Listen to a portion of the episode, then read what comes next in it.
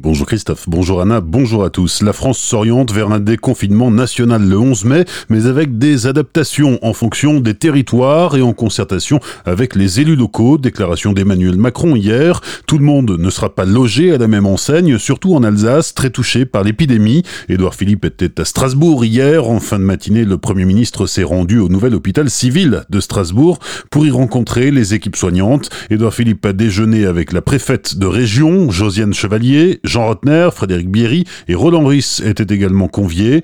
Ils ont évoqué la situation de l'Alsace. Hier soir, Frédéric Bierry était en live sur Facebook pour répondre aux questions des internautes. Le président du conseil départemental du Bas-Rhin a expliqué avoir demandé au Premier ministre un déconfinement à l'échelle de l'Alsace avec une réouverture progressive des commerces à condition que la sécurité des salariés et des clients soit assurée.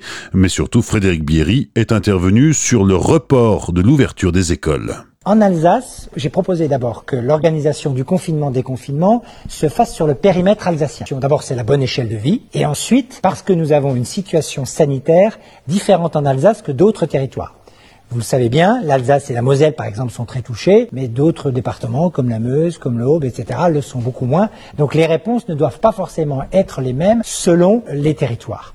Mais nous, au regard du nombre encore de personnes importantes touchées, du nombre de décès que nous avons malheureusement eu à subir et du nombre de personnes encore en réanimation, j'ai proposé au Premier ministre qu'on ait un déconfinement différent. Moi, je pense qu'il ne faudrait pas ouvrir complètement l'accueil scolaire avant le 25 mai. Se laisser un peu de mou qui pourrait soulager aussi les acteurs hospitaliers, nos professionnels de santé médico-sociaux qui sont complètement submergés et qui ont besoin de souffler. Frédéric Bierry en direct sur Facebook hier soir, ce soir à 18h30.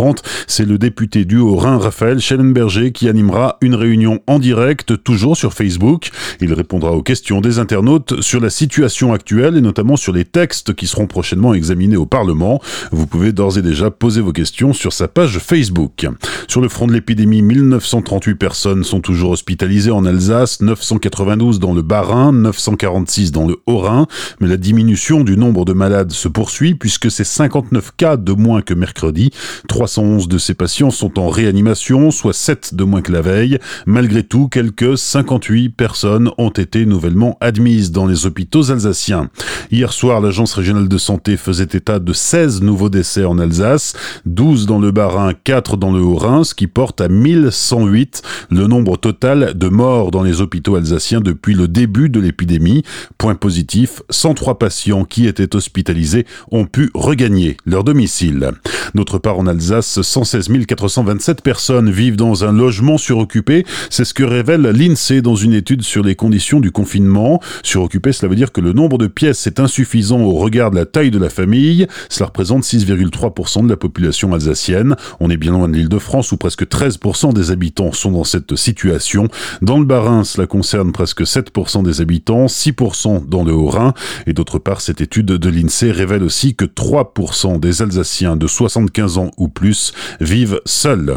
À cause du confinement, vous ne l'aurez peut-être pas remarqué, mais il faisait noir la nuit dernière à Muttersholtz. La municipalité expérimente au moins jusqu'au 30 juin l'extinction nocturne de l'éclairage public. Les lampadaires sont éteints de minuit à 5 heures. Cette initiative s'inscrit dans la dynamique d'économie d'énergie engagée depuis une dizaine d'années sur la commune, avec la modernisation des installations et le passage au LED. Entre 2014 et 2016, la consommation électrique a diminué de 30%. Bonne matinée et belle journée sur Azure FM, voici la météo.